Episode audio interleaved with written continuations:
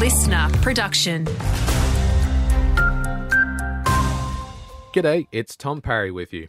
A $24 million refurbishment is on the cards for the Mount Gambier Hospital. As part of the project, the hospital will receive a new mental health unit, new car park, and upgrades to its cancer care centre. The public is being invited to have their say on the proposed upgrades on the Plan SA website. If approved, works are expected to begin later this year and be completed by 2025. The Lucindale Police Station has reopened to the public. It was closed last November after the death of the town's only full time police officer, Brevet Sergeant Jason Doig. He was shot and killed while responding to an incident near Bordertown. A 26 year old has been charged with the officer's murder. More skilled workers for the Limestone Coast. That's the pledge from the state government as work continues on its regional key worker housing scheme. It will see four homes built in the region intended to attract more doctors, nurses, teachers, and police officers.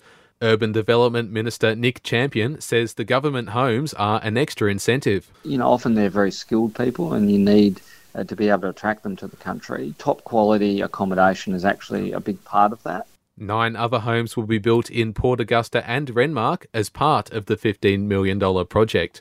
And briefly, police are investigating whether a series of break ins on the Limestone Coast are linked, including a theft from a Tantanoola business on Saturday.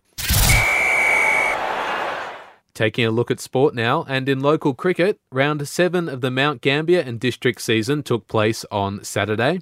In the A grade competition, winners were East Gambier, besting Mil Lel by 17 runs, North Sportsman's defeating South Gambier by 76 runs, and West Gambier, trouncing Penola by 173 runs.